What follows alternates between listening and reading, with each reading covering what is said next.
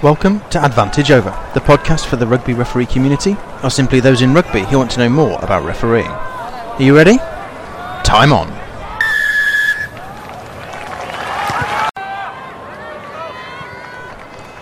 So welcome to episode 12 of the Advantage Over podcast. You're very welcome to join us here as we talk about all things refereeing. Well, we've come to an end of a bit of a very busy period with the Autumn International Series and loads of things that have been going on and we can talk about. Plenty of issues of controversy. I think if you have a scout around social media or the news articles or the commentary off the back of this window, you'll be able to pinpoint those things out. But what we've seen is lots of referee development ahead of a really important 2019. It will be interesting to see the next batch of appointments for the Six Nations tournament. Usually World Rugby pick those in the next week or so, and last year they were announced in the second or third week of December, so it'll be interesting to keep an eye out on those appointments to see what we can learn, perhaps what World Rugby's view has been off the back of this batch of appointments and this batch of matches as we look ahead to Rugby World Cup 19. Since the season, since the series closed out last weekend, we've had the World Rugby Awards, and our congratulations go to Angus Gardner, who was named the World Rugby Referee of the Year for 2018. Let's head over and speak to Angus and see what he had to say as he picked up his award. So for the Referee of the Year award, just a massive honour really. I mean, I think as a referee you're privileged to have the best seat in the house. And, you know, you do pinch yourself in these moments in big test matches where you're there with some of the best players in the world at the best stadiums in the world, and you're the bloke in the middle. So, yeah, it is a very humbling, pretty humbling experience. Great stuff, Gus, and hopefully you can take that work on into 2019. But before we start to look too far forward, there's still another game still to go, and this weekend, if you're listening to this on Friday or Saturday, so the 1st of December, we say goodbye from the international scene to Ireland's John Lacey, who's announced his retirement from international rugby after the Barbarians versus Argentina, as he looks to transition across into a new high performance role with referees with the Irish Rugby Union. So a stalwart of the international season over the last couple of years, so it's been great to watch his development over that time, and we obviously wish him well as he finishes the season off with the Pro 14 level and then heads across into that new role. So good luck to John after the back of that. Hopefully your game at HQ goes well this weekend. But while it's the middle of the season in the Northern Hemisphere, it's off-season time in the Southern Hemisphere, and we've already started to see some of those unions looking ahead to the new season next year.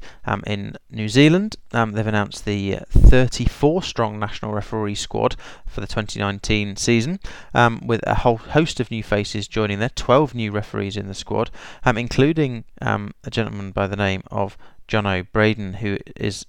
people might know from New Zealand as being a netball umpire who spent the last couple of years moving into rugby union. He was the umpire of the year in 2015 and 16 and took charge of the 2018 Commonwealth Games netball gold medal match there, but has been looking at the rugby field and has been working with Ben O'Keefe down there and developing his career.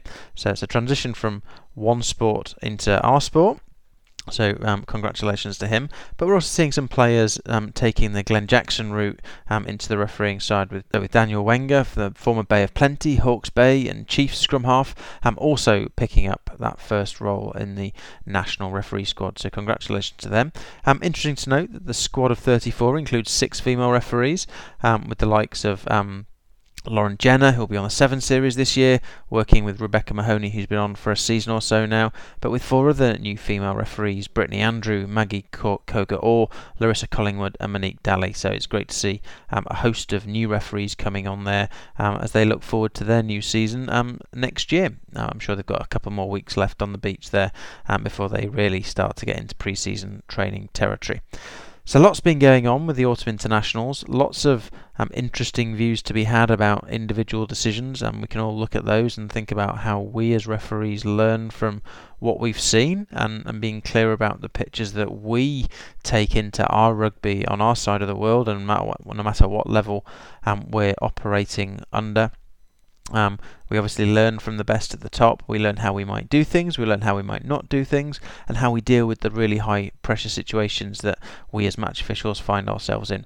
So lots to think about and lots to take forward into our ongoing seasons here in the North, or perhaps to think about as they head into a new season later, new season in 2019 for those in the Southern Hemisphere. So good luck to those operating this weekend. Thank you as ever for any feedback that you've provided into rugbyreferee.net and to the Advantage Over podcast. We love to hear from you, to know what you're interested in, what your thoughts are, what your questions are, what you'd like help with. We'd love to bring much more content like that to you during 2019 ourselves, so do keep that feedback coming. We've got some great podcast ideas lined up for you for the next couple of weeks and next couple of editions, so I'm really looking forward to getting some of those interviews done and into your earbuds over the next couple of weeks. But now we're going to head over and speak to Craig Evans from the WRU, who many of you will know perhaps from who've been out on the Sevens circuit for the last couple of years. He's been doing lots of Sevens, but is also similarly tracking well in the 15s a game. So let's head over to speak to Craig.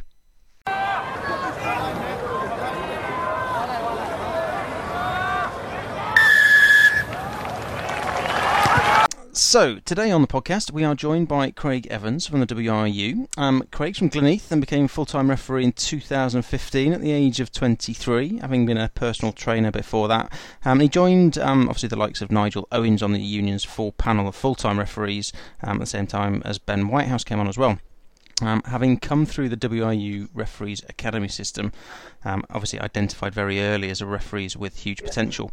So since then, Craig has been the Principality Premiership Referee of the Year in 2015 and officiated all through Rugby Europe Sevens, Olympic qualifiers, onto the 15s and the Junior World Championships in Manchester, under 26 nations, and then joined the Sevens World Series in 2016 and hasn't looked back since, I think it's be fair to say. This year he'll be involved in 6 of the 10 men's tournaments of the coming season, which kicks off in Dubai this weekend. So Craig, thank you very much for joining us. You're actually joining us from Bloemfontein this time, the joy of global travel, keeping the tabs up on your Pro 14 refereeing duties. So thanks for joining us. No problem, thanks for having me. Cool. Well, that's obviously some backstory for a 27-year-old, but what's missing so far from that is kind of how you got into rugby and refereeing. Can you fill us in on the missing bits?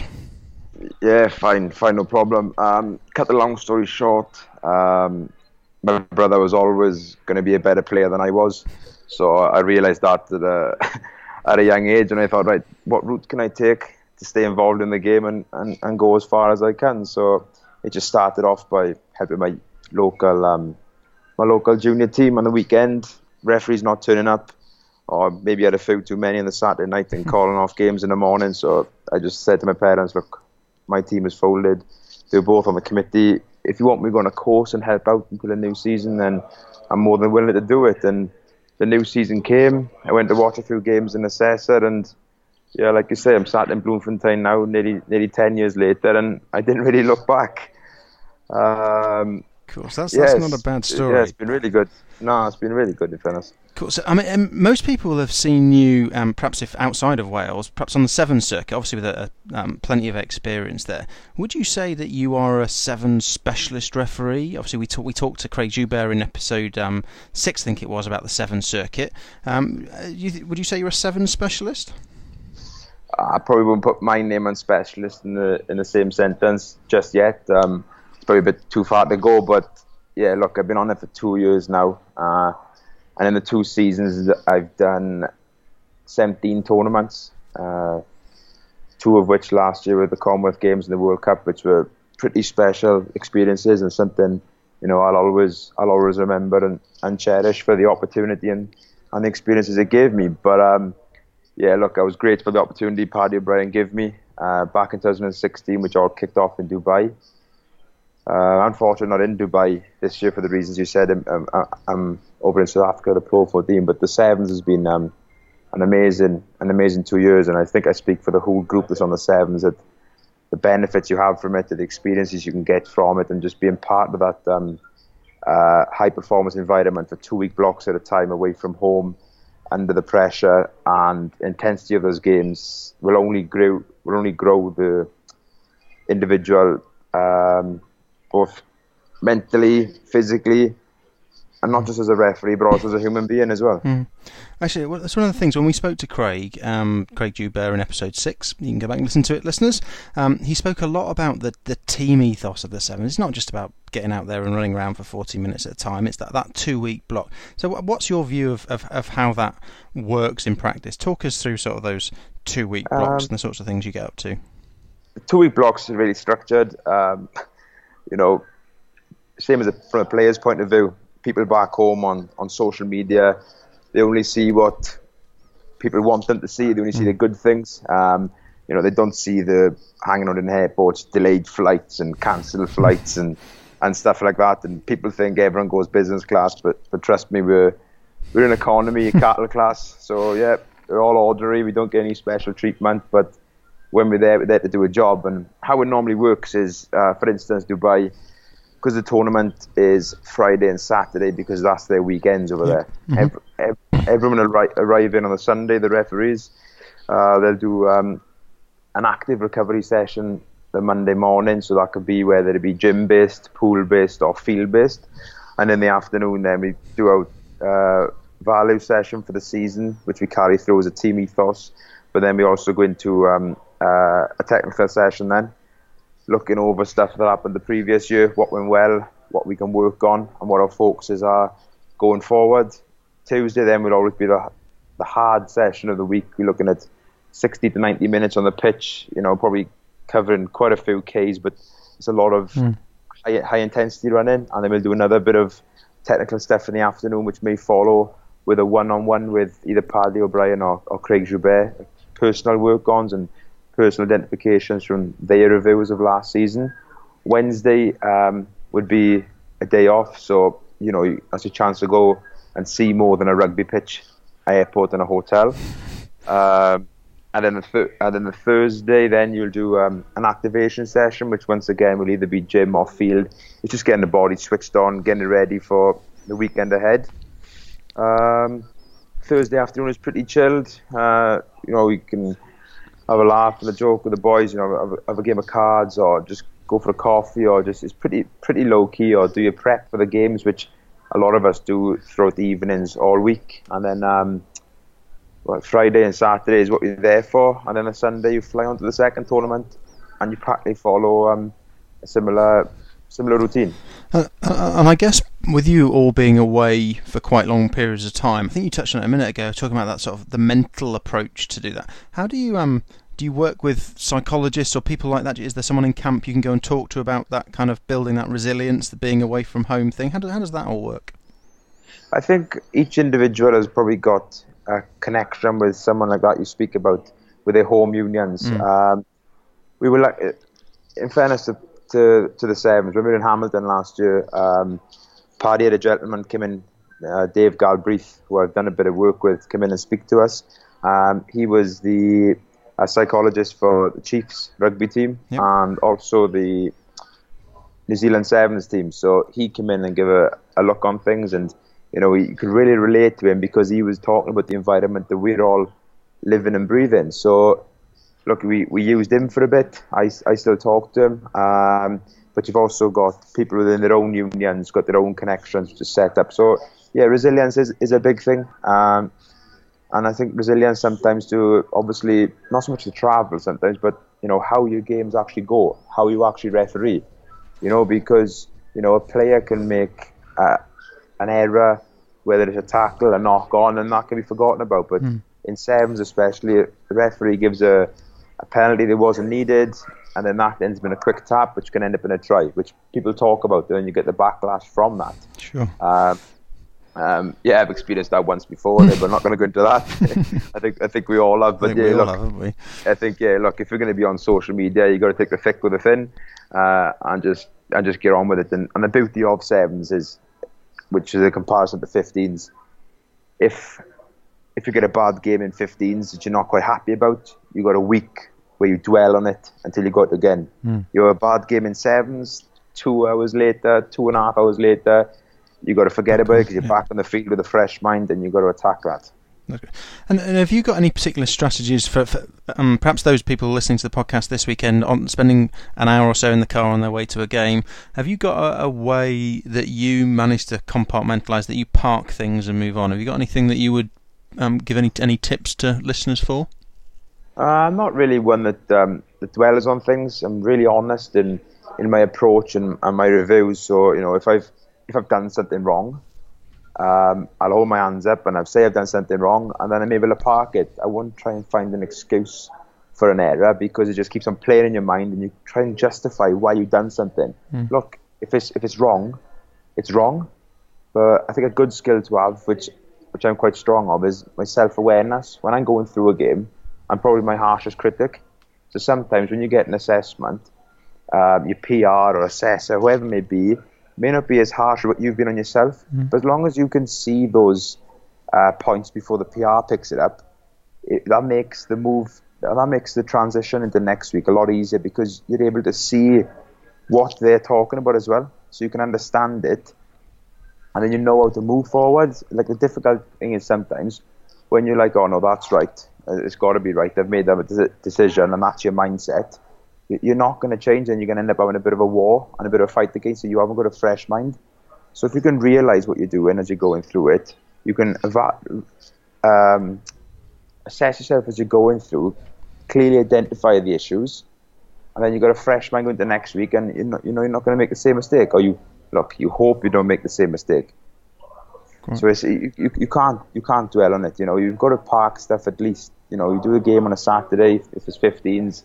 You go through the review on a Monday with a coach or PR on the Tuesday. Come the Wednesday, you've got to just kick it to the curb and leave it there. Otherwise, it's going to affect your preparation for the following week, and then you could end up with another bad game. So, look, that is a strong personality you need and a trait, but it's one that will help you benefit. Great, so really, really good advice there. So anyone listening to this on the way to a match, if you're still thinking about last week, stop. You can't do anything about last week. Look ahead to today and figure out what you can learn from last week, and drive that into the game you've got ahead of you this week.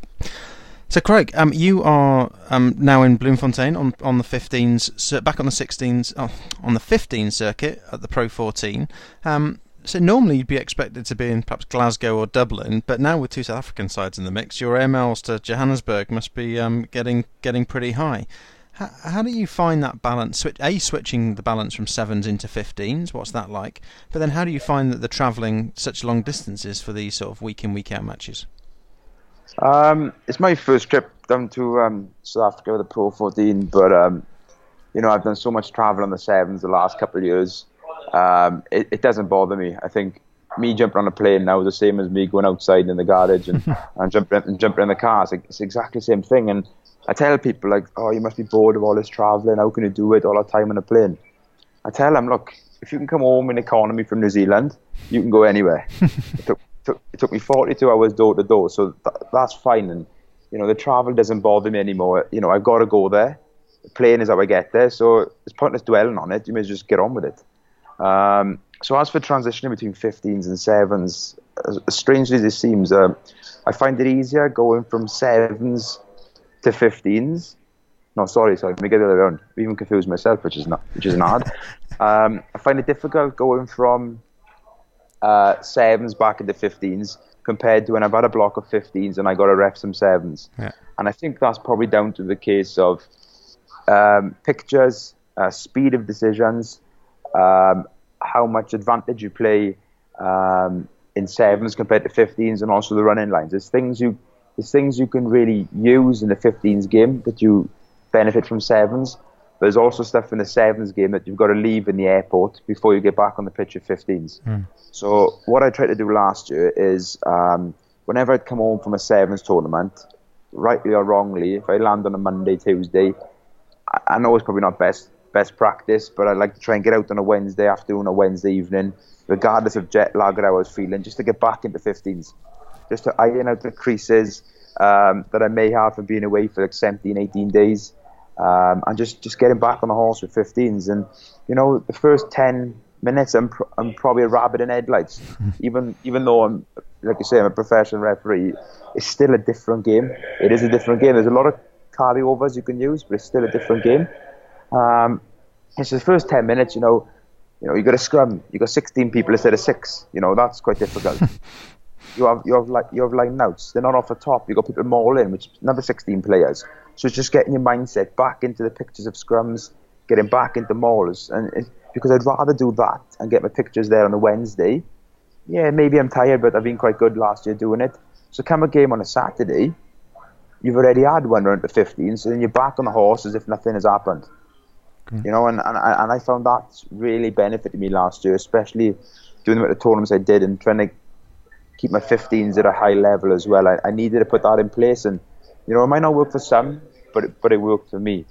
It's really, really good to hear. And obviously the work that Greg Garner's done with the Pro 14 referees to try and get them to be more coherent, gel more as a central team, and also to bring in the neutral referees perspective to those games, it must be really beneficial for you guys out in the middle. Yeah, look, Greg's done a great job, you know. He gave me my first opportunity this time last year. And I thank him for it, and you know, I'll take whatever Pro 14 game I can with both hands when I know that, you know, realistically my main goal at the moment is Olympics in 2020, trying to go there with 7. So I know that's my main goal, and it's been quite clear when I speak to all the managers I'm involved with, that's the main goal. But then after that, then it'll probably be 15s fully. So yeah, Greg's done a great job. You know, we had a good conference in August where Stephen Light was there with us, talking about coherence. And you know, Pro 14 isn't just done by Welsh referees or just done by Irish and Scottish. You know, we're a multicultural tournament, so it's trying to bring referees, I think it's from 5 nations, all together to try and be consistent in our approach. We're all going to be a little bit different because we're all humans and we've got our own personalities. But it's the end product we're looking for with Pro 14, and just getting everyone aligned and, like you're saying, as a group as much as possible. Obviously, speaking of personalities, you're obviously a Welsh referee with one of the biggest personalities out there. How do you find having Nigel around in your camps, in your team, if like to bounce off his experience, but also that personality side of it as well?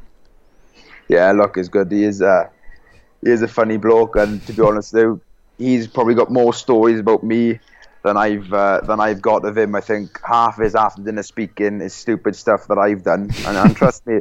It's not done on purpose. I just do stuff, then think, and yeah, there's quite a few good stories about me floating around. But I'll let other people tell you about them, or maybe if you at one of his dinners, he can tell you. But look, he's a great guy, and I could ask the question, what hasn't he done in World Rugby? You know, and there's you can't give an answer to that. He's done everything. You know, from he's done a Lions warm up game. You know, he's done World Cup final. He's done everything. So to have him at the other end of a phone at the training session to go through games with, you know, it's phenomenal. And you know, come at the end of the World Cup or at the end of that season in 2020, where he's probably gonna finish, I'm not 100% sure. Look, it'd be strange not having him there.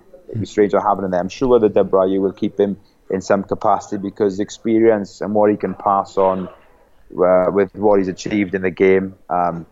Will be phenomenal. Look, if I could have him as my coach when he finishes, I'd jump at the opportunity. And of course, he started on the 7 circuit as well. So obviously, it's good to watch those fellow top league guys having trod the track that you're right on as well. So yeah, he rubs a lot of stuff into me sometimes. You know, if he's late for training, yeah, but you haven't done a World Cup final, or he's late for something, or you haven't done a European final. But no. If I can go to the Olympics, I got something I can tell him that I've done that he hasn't, and I'll play on that a lot. Of course, you mentioned the Olympics there. Obviously, 2019 is it the next Olympics? 2020. 2020 Olympics. So that's obviously the target. Another season there. Obviously, we all wish you well in that progression to get there. It'd be great to see you running out there. Thank you. For those of you, perhaps when you're out watching other referees. What's the one thing you find yourself advising most on? Is it personality? Is it management? Is it running lines? What's the sort of advice that you tend to find yourself offering to other referees more than anything else? 2 main things is, number 1 is probably positioning. Yep.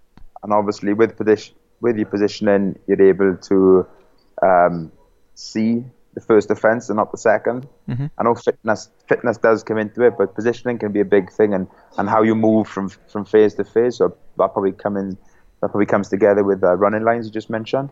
And the second thing I'd probably say is when to and when not to blow the whistle. When you've identified an infringement and whether it needs to be blown or whether it needs advantage or whether you can just turn a blind eye to it for the good of the game and for the empathy and continue. Because at the moment I'm currently, along with Sean Brickell in the WRU department, I'm looking after what we call in Wales a level 2 group of referees, yep. which got about 30 odd referees in there. So every so often we meet in the Vale, I think it's every 4 to 6 weeks normally. We'll go over some positioning, we'll bring up stuff from their games which get videoed, and then to finish off the session I do a fitness block them as well, because this modern game, players are getting fitter, and that means referees got to get fitter. And you know, some of these, like a lot of people sometimes they don't really know how to train for what they're doing. You know, and gone are the days of rugby where you do like your 5, 10Ks and half marathons, because you're never really at just one pace through a game. There's times you've got to be sharp on your feet and sprint, and you've got to turn, you need agility. So I'm just giving them a bit of an insight after doing the classroom-based stuff yeah. of how to train. So I took them through like how to do a proper warm-up. At match days, I'd take them through the warm-up in the session. And I'm showing them like the sessions I'm doing are like 20, 30 minutes that, you know, everyone's got time to train. You know, it's not quantity, it's the quality of what you're actually doing. So yeah, the two main things coming back to your point would obviously be, for me, would be positioning and when to and when not to blow the whistle, because sometimes, you know, you know yourself, you can go to every ruck and you can blow your whistle. Yeah. You know, and in the professional game there's 200 plus rucks a game, and okay, there might not be that many in the lower divisions, but there's still a high number, you know, and if you're going to blow at every one, then you're not going to have a game of rugby. That's really good advice there for anyone listening, looking to make the step up from where they are at the moment. Craig, that's been really, really good to talk to you, getting a real insight into what it's like on the 7 circuit, but also as what it's like as a travelling 15-a-side. So thank you very much for sparing a bit of time for us for the podcast today, and wish you well over the forthcoming season. We'll keep your eye out for you. No problem. Thank you very much. Really appreciate it. Thanks for listening to the Advantage Over podcast from rugbyreferee.net. We hope you've enjoyed the content that we brought to you this week. What we'd really appreciate is your likes, rates and reviews wherever it is you found it, whether that's iTunes or Stitcher Radio or TuneIn. Please head over there and leave us a review. We really do appreciate those. We'd also ask you to tell your referee colleagues, friends, community about this podcast. This is the only Rugby Referee podcast out there, so we hope to get to more earbuds over time. We'd also love your feedback and your suggestions and your comments, so please let us have them. You can either email us at ref@advantageoverpodcast.com, or you can find us through the rugbyreferee.net website, or through Twitter at rugbyreferee.net, which is the same handle you'll find on Instagram as well. We're in all those places, so please do let us know what you think, let us know what you want, and how we can help you become better referees in the future. So for now, that is Advantage Over.